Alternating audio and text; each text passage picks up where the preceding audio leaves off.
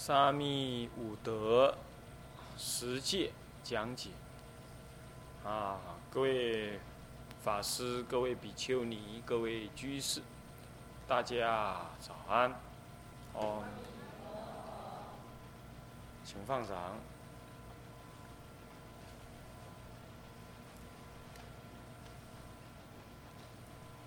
我们嗯，这一次上课呢，要跟大家呢讲解沙弥五德，还有这个十戒的内容，简略的呢介绍。呃，沙弥五德啊。是出在这个《请生福田经》里头。那么，中国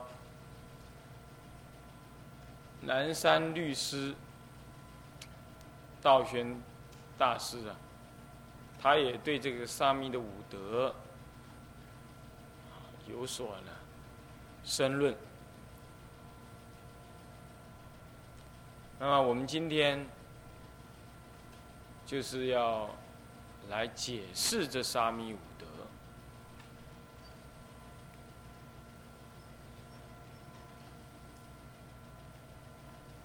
那么沙弥五德跟沙弥十戒是互为表里，五德是它的内涵，那么以十戒来实际的表现。我在讲解沙弥五德跟十戒之前呢，我们当然也应该要解释一下什么叫做沙弥。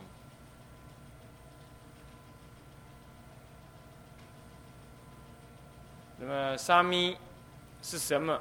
我们可以看这个有一本小册子啊，现在发的这个偶益大师沙弥沙弥十戒录要。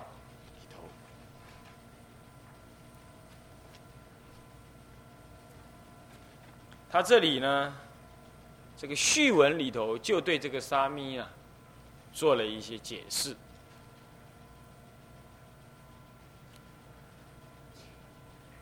他这里开头说：“出家受十戒者，名为沙弥。此饭习持，为习释然之情，以持济群生也。”又云：“出入佛法，多存俗情。”故须习恶行持。唐三藏云：“势利摩耨入且，此番勤策难。”寄归传云：“受十戒矣，名斯那摩尼，意为求吉。沙弥二字，故俄略也。今但约所翻三义释之。沙弥呢？”这个这两个字，照偶益大师的考据啊，他认为这两个字事实上是俄略。俄略是说这个错误的省略之词，他本来翻译的名词呢，啊，巨云呢，唐三藏就是啊，玄奘大师啊，他应该翻成释利摩诺。释利摩耨入伽，或者寄归南海寄归法传里头啊，南海寄归法传这是啊唐朝的意境三藏是在这个南山律师之后，也是在唐玄奘大师之后啊，他呢。这个义净三藏呢，到印度去留学十多年，回来呢翻译根本说一切有部律。那么他呢，他的翻译跟唐玄奘的翻译呢是很接近，就是说都是以那个意义的内容为主而翻的。那么他翻沙弥呢，为什么呢？释拉摩尼，这个不应不适当念作罗哈，那个罗的念成拉才对，啊，那个你看那个大悲咒那个南摩和拉，哆啦达拉呀呀，那个拉都是都是用罗字边旁边加个口字。我们现在台湾人吃那个甜不辣有没有？甜不辣那个辣字啊，国语念成天妇罗，对吧？他就把那个辣字念罗字，那是后来的音转。唐朝那个罗字呢，就是念成辣，啊，辣。你看台湾话罗罗罗声息，那个罗罗拉罗罗罗，那个罗罗就是辣的那个音。那么这是中原的古音呢，啊，所以要念成呢斯拉摩尼，啊，那么呢又译为求己，所以以上有三义。所谓第一义呢，此番第一行里头说，沙弥此番习持，第一个习持什么意思？它下面直接就有解释，习释染之情以持济群生也，这第一个解释。又云。入佛法多存俗情，故须习恶行此。那么唐三藏又翻译成是罗是摩是利摩罗路伽挪，那不能念成那哈挪势利摩挪路伽，此番秦策。所以第二个意思叫秦策。第一个意思是习持，第二个意思是秦策。那么第三个出处是寄归南海。《寄归法传》叫做《寄归传》，啊，《南海寄归法传》，这是义净三藏唐朝义净三藏所著的一部书啊。他在讲解，他在讲解他在印度南洋一带所看到的戒律的行持的一些内容。那么呢，他把它记录下来。这部书呢，是出家人学习戒律呢应该看的书。那么，他这么说了，他说：“受持戒以名斯拉摩尼，意为求吉。”所以有三个翻译：习词、勤策、求吉。结果“沙弥”两个字呢，根本就没出现。所以要按照这么讲的话，“沙弥”它是讹略，就是说。错误的省略之词，这是在易经三藏乃至于唐玄奘之前呢，他就已经怎么样翻译成古翻译就翻译成沙弥了，所以到中国呢，就一直沿用这个沙弥的意思。那么其实它有三种翻译啊，习持、勤策跟求吉。那么呢，到底沙弥怎么会跑出这个字来？他照说是翻译音呢，但是翻译音这要不就翻译成释利摩罗路伽，要不要要不然就是简翻为斯洛摩尼，这个可能是音转而已。印度的音呢，也不全然是一个音哈，还有好几种音在用，巴利语音、梵音、梵利梵文和巴利文都是在记载。这个佛典，他们的发音稍有不同，但就是没有沙弥这个音呢，所以他会说俄略俄略是这样。不过这不管的啦，他总是被我们中国人常用。那么，所以这段文简要的说呢，是说沙弥有三个翻译啊，也有三个意思。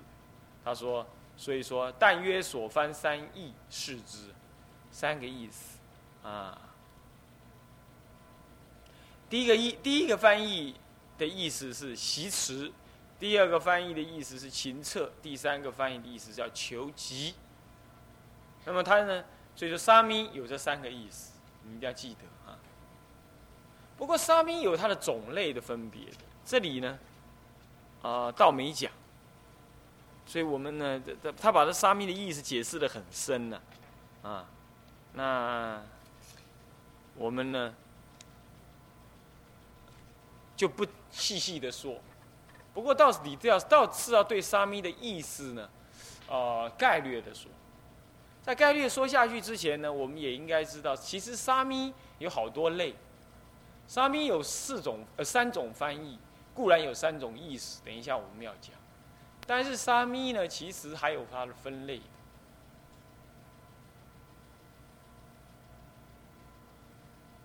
首先，沙弥呢分三大类，用年龄来分，分三大类。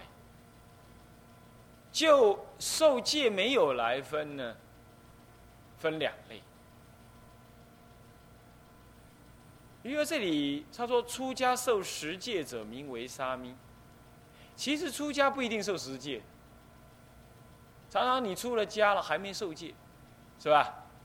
只是光头俗汉，但是他有出家人的形形貌，但他没有戒在身，有没有这种人？有吧？大概眼前你们出家人眼前的比丘尼也很多都是这样。你比如剃了度了，那可能你在哪里剃度啊？但是呢，师傅还没有给你受五戒。那你在这段时间里头，你算不算沙弥？是，是沙弥。可是你有没有五戒在身？你有没有十戒在身呢？大不了你有五戒而已，是吧？你不一定受十戒。沙弥十戒跟五戒是不一样的。那这个叫什么沙弥呢？这叫形同沙弥。就你出了家，毁其形好，服其法服，就就是这这这剃了头了嘛。一般人男人还算好，女人的头发就是她的变花样的地方啊。啊，今天梳左边，明天梳右边。那么呢，那么呃，今天用乌六六，明天用海飞灵。再来用什么柔丝什么那个这个，那么你看那个到处都在卖广告，但是头发是很麻烦，所以三千烦恼丝啊，现在呢烦恼全把它剃了，那你整天起来你也不用用什么刷子刷啦，用什么用什么东西来洗啦都不用，啊，你只要用肥皂抹一抹就可以了。那么这叫毁其形好，就让你不在你的身形上面怎么样？用功夫，这个是有功德的。你要不要前一般人把你叫来剃剃光头，你愿意？你走不出去是吧？是不是这样子啊？可出家人走出去很自在啊。那就是他毁其行好为直至。所以毁其行好虽然没有受具，但是他仍然能够怎么样？能够受受供养，但是他没有受具啊，什么？没有受五呃十戒啊。所以又不能等同于这个受十戒的沙弥，所以他另有一个名称叫做啊形同沙弥，形体相同。这依依约戒的有无来说，形同。那要要是有受五戒的呃受十戒的呢？五戒还不算啊，十戒才算。五戒是基本，它不算。如果他受十戒。那么好，那叫什么？那叫法同沙弥，因为法上相同了，所以正是沙弥的本位。就法上来说，正是沙弥的本位，所以此为法同沙弥。而这个形同沙弥、法同沙弥啊，这个就年龄来分呢，又分三类。这不关乎形同法同，呃，不关乎形同或法同，我们纯就年龄来分，分三类。这个佛字里头啊，呃，最早的出家年龄是几岁啊？几岁啊？几岁？七岁。自己呢会打理自己的事情，上厕所了会上啦。啊，也不会尿床啦，啊，那么呢，也不用再吃奶嘴啦，那么能够自己吃饭啦，这样子呢，差不多七岁以上。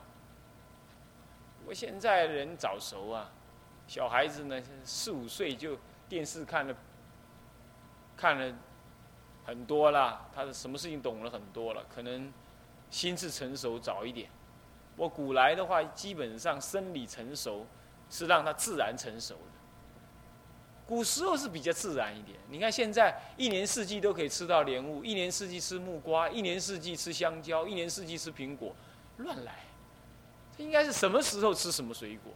那人类人呢，跟大地的这个自然互感啊，他冬天吃梨子，那么呢夏天吃香蕉，那么春天吃什么？他的身体刚好需要那个东西，大地就升起那个东西呃吃，就这样最健康。我们现在不是，一年四季吃椰子，一年四季吃榴莲，那么大大热天你也吃榴莲呢，你就吃流鼻血，啊。为什么这样呢？你身心你不能跟这个外界调和。那么你看那个香蕉弄下来了，应该自己熟的，那个仔长呢，他不要，他要把它用酝酝那个酝酿，他就不能够吸收自然的大气、天地的精华。现在人类也是这样，小小的年龄啊，他就在谈啊，你爱我，我爱你。为什么他会这样？他看电视嘛，他看第四台嘛，乱看一通。那么身心应该栽长，啊自自然红啊，自然成熟。他不愿意自然成熟，他怎么样？他要强迫的成熟。你看啊，你们现在很多人都不吃素的，还在吃荤，啊吃手扒鸡、肯德基。那么吃那个鸡，那鸡怎么来的？那鸡的打那个什么荷尔蒙？应该呢，应该一年长大的鸡，它三个月长大。那么好了，那些身上打的那荷尔蒙全部吃到你肚子里头去了，所以台湾呢，每四个人有一个人得癌症，那一定得癌症嘛？你吃那乱七八糟的东西嘛？还现在感冒一定医不好，为什么？因为呢，猪感冒了都吃那个什么强力的什么抗生素，吃在它猪的身体上面呢，还没有消化完毕啊，你就把它宰来吃，结果你就把猪身上的荷尔蒙抗生素吃到身体来了。那么这第三号的抗生素呢？人类只吃到第二号。现在呢，你用第二号感冒了，用第二号的抗生素来给人吃，人吃了没用。为什么？你早就已经吃到第三号去了。所以现在感冒很难好，也是这样。这就是不自然。以前的人自然，所以他七岁才让你出家，他七岁才算身心渐渐成熟稳固，也不能叫成熟啊，就是稳固了。七岁出家。七岁到十二岁之间呢，基本上不是真实的出家年龄。何以故？因为他什么都不懂，只会玩弹珠，啊，只会玩纸牌，或者呢打电动玩具，或者呢什么呢抱芭比娃娃，啊，他还不会懂得什么人生有什么苦啊难啊，他不知道。那不知道这些的话呢？你说他出家干什么？所以佛门里头基本上十二岁以下是不让出家的。可是为什么为什么十一七岁以上就让出家呢？这是因为当时有一些人呢贫穷，或者是小孩子呢怎么样呢？这个这个这个这个这个，因为家里的什么特殊因缘，比如说七位多汉，啊要做做囝，中国很常常是这样。再不然就贫穷，再不就是什么？他善根特别深厚。那么为了避免它污染，哎，举凡这一类的原因，所以佛陀特别开许七岁以上出家，七岁以下不行了哈。七岁以下还在襁褓当中，还在找妈妈，还在吃奶嘴都不行。对，你你看到哪个沙弥吃个奶嘴，你能看吗？不能看，对吧？所以说呢，他要求要七岁以上，但是正式的最好是十二岁以上。为什么十二岁以上？因为十二岁基本上我们叫做小学毕业，对不对？人事粗略能知，人间的苦啊，他大概开始能感受啦。啊，这个生命的逼迫啊，五阴五阴次五阴次盛啊，爱不得，怨憎会，啊，这个，呃，爱别离，怨憎会，求不得。啊，乃至于生老病死，他开始能感受了，这个时候才来出家嘛，才怎么样，才像样。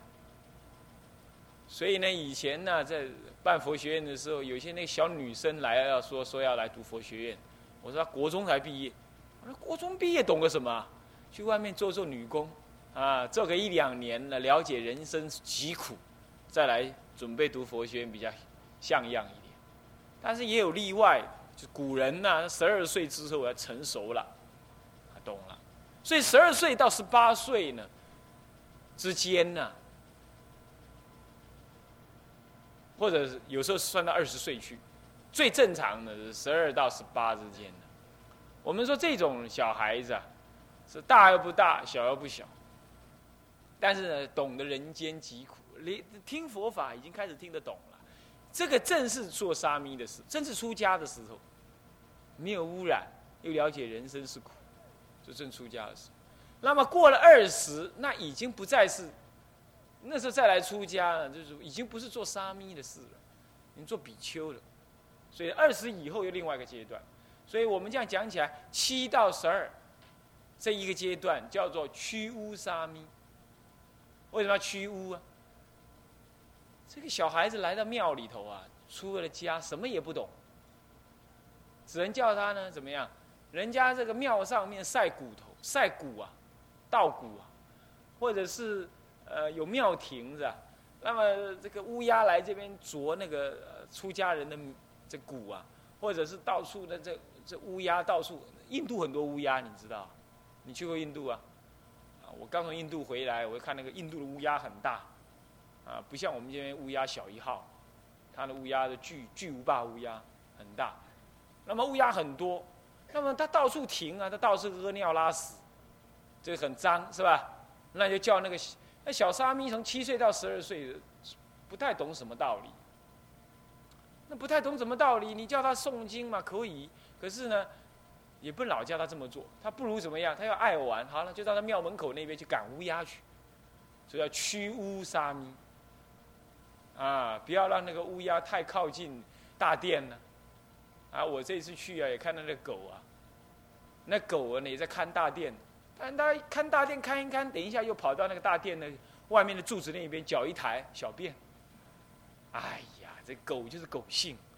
他就把那大殿当做他势力范围，那个啊就这边尿尿，他是大殿门口尿尿，那没办法，所以那个照说也要改，是不是啊？驱狗乌鸦，呃，去驱狗为驱啊，不不是驱狗，驱狗沙弥，啊，不是驱，啊，驱狗跟沙弥，驱狗的沙弥或驱乌鸦的沙弥，所以这都要改，不然他会污秽了什么？污秽了殿堂，所以十。七岁到十二岁，我们都叫做叫叫做驱乌沙弥，懂的事情很有限。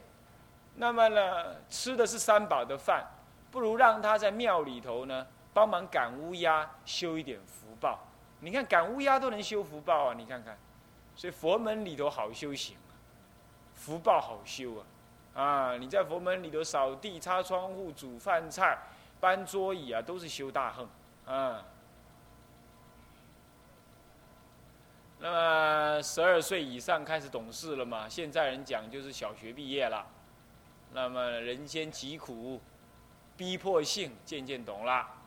这个时候十二到十八呢，正是做沙弥的时候，也就正是来调守你身心的时候。这个时候叫做应法沙弥。正是这个法，正是沙弥法该学的。所以从这个观念上来讲啊，你就知道啊，沙弥有沙弥特别的法，它不同于比丘、比丘尼。所以你们要出了家了，做了沙弥，搞不好做沙弥都做不到三天五天，那做一年两年也可能啦。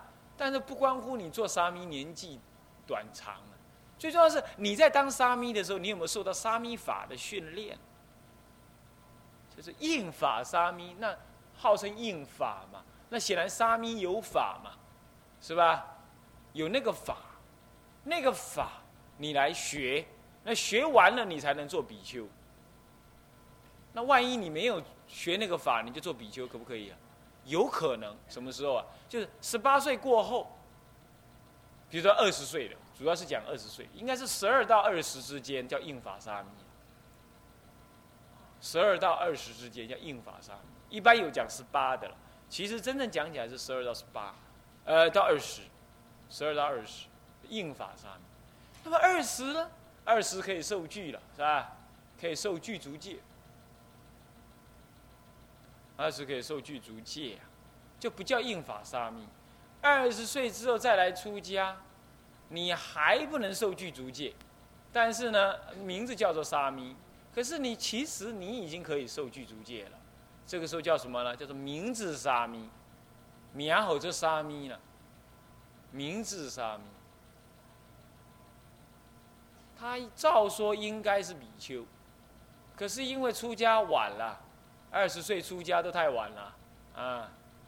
那么呢，名字上叫做沙弥，照说应该是比丘，啊，就这个意思啊。所以叫做叫做名字沙弥，所以这些就年龄来分啊，屈乌沙弥、应法沙弥、名字沙弥。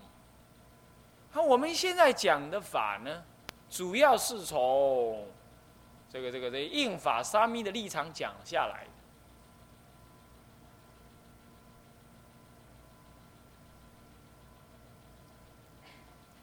因为应那个法，所以我们才要讲那个沙弥的法。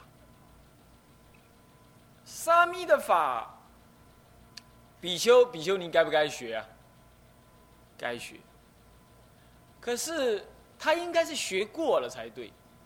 所谓该学，就比如说我问你啊，你你高中毕业啦啊，高中毕业了，那你小学读过没有？没读过，那不可能嘛，是吧？你一定是读过的。所以说我就可以这么讲，你读到高中，那你小学应该懂啊。小学傻傻应对进退应该懂啊，看到人应该要应该问好，看到长辈要问好，尊尊重父母，这应该懂吗？你都读到高中了，小学没教啊，人家会这样骂你。你要做错事的话，对不对？所以固然高中的时候你不必要再读小学的东西，可是读了高中意味着你小学已经读过了那那些内容，你都读过了。那么现在要这样讲的话，那我对比丘比丘你讲沙弥法，那有什么意思啊？那是因为说我们常常太快去做比丘了。太快做比丘尼了，那沙弥应法该学的那个应沙弥之法叫应法，应沙弥之法那个沙弥法呀，你没学，那你当然要重新再来学一下，这叫做补修学分呢，嗯那么倒过来说，那个想出家的呢，那正好你应该要学印沙弥法，你才要知道怎么样以后出了家该怎么做。这有人竟然出家了，还还颠倒啊！我最近听了很多这种恶法，啊，出了家了还，哎，最人家最起码知道出家人不应当呃行不适当的行为嘛，不适当行为就吃酒喝肉啊，啊不不不不，呃吃吃肉喝酒啊，啊，那么吃肉喝酒啊，或者是男女就不正当关系，这不应该有是吧？但是我最近听听了很多事情。竟然还有那个女众去出了家了，还还还跟他男众师傅就做这种不适当的，这这我说那你应该知道吗？那说我不知道啊，我以为出家可以这样，那是那这这不是很颠倒吗？所以出家前也应该懂一些道理，让你出家了才不会再傻乎乎的。那突然间三年过后听了佛法，听了戒律啊，哦原来不行这样，啊原来不能那样。那我不就放光光了吗？放光光了，太慢了。到那个时候你怎么办？你后悔都来不及了。你出家只能一次，女众出家一次是泛泛的说了。我们意思说受戒，受戒就是一次。那受了戒你犯犯了就犯了嘛？你不能说因为你不知道说犯了不算犯，不是这样。三阵出局一样。啊，你不说哎，我不知道 他的球速太快。我要打，我没看到球啊，这样，这样，这样我不算了，是不是？已经被三振了，那你还说那不算，那不能不算，是吧？你出了家了，三年过了，那么这犯了一大堆戒，等到你第四年再来读戒律，哇，我犯那么多，犯那么多，犯了你不学无知之过，明白？所以说出家前更需要学沙弥法。是吧？更需要学沙弥法，那么你将来要出家才好。不过现在问题来了，那要是说，哎，法师，我不想出家，你跟我讲沙弥法在干什么？对呀，这个问题我也没办法回答，因为你不想出家，那么你来干什么？是吧？那么你是来这边学出家法嘛？这唱功的斋戒协会是呃学习出家法嘛，有斋有戒，是吧？嗯，这次南众斋戒会他就有说到说啊，这个斋戒会就当时啊，有人要学这学行出家之法嘛，那么有斋有戒。受八关斋，那么学戒、修行、拜八十八佛、学蒙山，种种，这是固定的内容吗？这些都是出家人专做的，啊。那么这样怎么办呢？那么好了，那你们现前这么多这么些人，那么难道每个都会出家吗？大部分不会，是吧？尤其是末法时代，这个，嗯，这个参加这种。这种很接近出家的这种学习的活动啊，这这个这个程度是是一代不如一代。那么那怎么办呢？那这样的话我要不要讲？人都来了，是不能不讲，是吧？那怎么回事呢？就是说我们也可以学出家法，就像泰国有很多在家人，但是他曾经出过家，他知道出家哦原来是这样，他就怎么样？他就能够对出家升起敬仰。欢喜、恭敬，乃至对出家人产生一种诚恳的恭敬，知道哦，出家不容易啊，出家戒律是这么深奥、这么细微、这么的重要、这么的严谨，哦，出家难得难得，你会升起恭敬欢喜心。不过倒过来呢，你预先学出家法，这个沙弥五德算是出家之法嘛？那么这样子。那么这样子也有点缺点。第一，你将来将会因为你懂这个道理啊，你就轻视其他出家人也可能的。比如说，哎，那出家人怎么怎么做那个事呢？这出家五德不是这么说吗？出家十戒不是这么说吗？嗯，这是出家人怎么在喝酒呢？那你就看出来了，你就说，哎，那出家人错误。这第一个。所以说，一般在家人在中国传统里头，一般不让在家人看戒律，看出家人的戒律。他会对出家人的行为产生分别，哦，这个，这个这个法师持戒，那个法师不持戒，那糟糕了，你起分别了。所以说，在还没讲之前，也要警告各位啊，你们不能够学的乃至沙弥五德、沙弥十戒啊，那么就拿了这个眼啊，拿了这个尺度啊，这个这种这种戒律的眼啊，戒别人，啊，分别别人有持戒有没持戒的这样。那这是颠倒，啊，这不可以。借是借自己，不是借别人啊。这第一，第二呢？另外一种问题是什么样问题啊？哎，我学戒了，好，我回家是怎么样？回家我要持戒。那么呢，我每天七点过后我不出门，我不看电视，我不吃肉，我也不接异异性的电话，那么我也不看报纸，不看新闻，那么我不看电视。好了，那家人在看了。家人在吃肉啊，你就说造业啊，一天到晚就说人家造业，啊，那么看新闻你就说，哎呀，那些都是颠倒之见呢。那么人家在看综艺节目，你说那那些都是五欲炽盛呢。那好了，你们全家人好像跟一个出家人在一起生活，他们也痛不欲生，你也是很悲哀，你过得也是很痛苦，是不是这样子啊？那么呢，那么你又没出家，啊也没出嫁。那老在家里的，就在管东管西，老爸在那边吃什么呢？肯达基，你就跟他讲，那些都得癌症的。那么有人在吃煎蛋，你就跟他讲，哎呀，那就是你吃父母的蛋，是这样。好了，那人家在吃肉，你就说你在吃父母的肉，糟糕了。那你在家里，你就拿了出家的标准过在家的生活，你苦，别人也苦，有没有这种情形？有啊，这种情也是会发生的呀，也是会发生的。所以这两种情形都是问题。所以你们现在啊，要要出家当然没问题呀。你们有没有要发心出家的呀？啊，如果有人要发心出家，那固然是没问题，你就去学嘛，学了你就照做，是吧？人家反正家人都知道你要出家了，是吧？头发剃得短短的。出门都穿的那个什么，穿的就像那个赖居士一样，都穿的那个那个你们这种这种制服，到处跑，啊，那好了，人家一看啊，这个半个出家人，那你要讲什么话，人家基本上不会说什么，家人也同意了，那好，没有。可是你要没有，那你就不能拿这个标准自己过生活，呃，要求别人，你可以自己过生活也就罢了，你不能要求家人。再来，你自己学了，那你不出家，那你不能拿这个眼光来批评出家人。你这两个事情，你要先什么呀？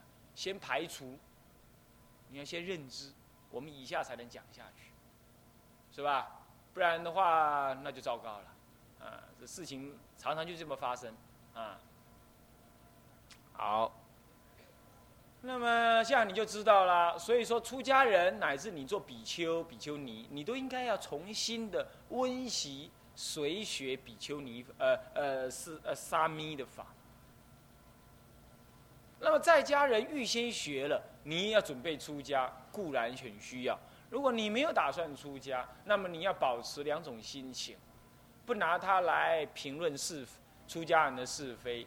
啊，不拿它来要求家人，啊，求别人跟你一样，你可以自己这么过生活，但是你不能拿这个来要求别人。你要把握这两个原则，那你就可以学。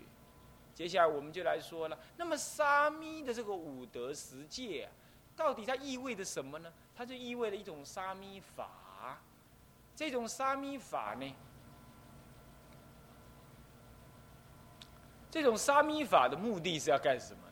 为什么沙弥要讲五德？为什么沙弥要讲十戒？主要的原因是，沙弥或者沙弥尼，他是作为比丘、比丘尼的前行，也就好像说，你要做大学生的话，你要先入大学先修班，去先修习学习一下。大学生的行为，然后呢，将来入了大学，你才不会怎么样，啊，不知所措。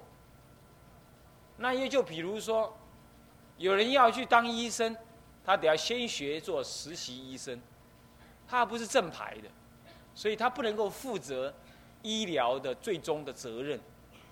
但是呢，他他必须学着去做负责任的医生。是吧？这叫实习医生，是不是啊？要干他的一年两年的，啊，那么才能够什么真正挂牌做医生。表示做医生不容易，所以你要实习，要临床的经验。同样道理，你做比丘、比丘尼是人天师范，不是人天吃饭，也不是吃人天饭，啊，那是人天的师跟饭，是人天的老师跟模范。那哪那么容易啊？你要没有经过预先的预科的学习、先修班的学习，啊，没有经过见习的过程，你一下就能做好人天师范吗？人天吃饭是容易啊，是吧？所以说这个很多人呢，头皮发青就去受了比丘、比丘尼戒了，回来就叫做号称为比丘了，身心完全没调整，他呢前天才还在吃酒喝，呃，喝酒吃肉。啊，不是吃酒喝肉，呃，吃吃吃肉喝酒。那么呢，那隔了两天嘛才戒烟。那么第三天就剃头，第四天就去受具足戒，一个月回来就叫比丘。你说这样子叫比丘，未免也太容易了吧？是吧？那他像什么比丘一样呢？比丘该学的，比丘该懂的，该有的威仪，该有的心情，该有的道心，该有的修行，他完全不知道，是吧？这样子做比丘有没有啊？有，佛门里头也有这种情形。所以其实佛陀早就说了，这个要做比丘之前，一定要有个前行的调熟阶段。这个调熟的阶段呢，就在沙弥里头学。他用意在此。不过你又问呢，那么二十岁之后就可以做比丘了？那我已经超过二十了，我我可以做比丘尼、比丘、比丘尼。那我出了家，我立刻做比丘、比丘尼有什么不对呀？律上又没有说不可以，是没有说不可以。但是啊，你要找根气利的人当然可以。我们这种社会习气很重，啊，贪婪很重，贪吃、贪爱、贪情、贪人我、贪名利，那么嗔心很重，稍不如意我们就嗔恨，那么愚痴心很重，啊，真糊里糊涂，那么尤其是感情深重，那么就是掉到感情深渊里头呢，坚不可拔。出不来，像这样子，你出了家了，你没有经过这种调熟的心情啊，你那个世俗习气很重，世俗习气那么坚固啊，你一定要经过一个过程，一个戒律的过程，来慢慢让你调熟，不然你如果一下受那个大戒啊，你守不了，你学不来，更何况你受了大戒，你的身份最高，也没有人再人讲你，你变比丘尼了，变比丘了。嗯，谁能谁敢讲你什么呢？除了你师父以外，能够骂你、能够调你以外，你已经都比丘了，其他比丘不能说你了，在家人也不能说你了，沙弥沙弥你也不能说你了，谁能说你？只剩下一个师父能说你。那你如果又离开师父自己住，那没有人能说你了，你最大，你想多。出去人家说你是师父，进了屋子你是住持，没有人能讲你了。那你有错误，谁能讲你呢？所以说，一下子就做比丘、做比丘尼啊，很危险。你过了半辈子那种世间颠倒的生活，求的是名跟利，啊，过的是一种这个自在的物质生活。你现在你那这二十多岁，你出了家剃个头、穿个袈裟，你就变圣人了。那要那么容易的话，就不用修了嘛，是吧？所以说，一定要有个沙弥的过程来调试。所以并不是说二十岁以上能够做比丘，你就可以出了家立刻就做比丘、比丘尼，不是这样。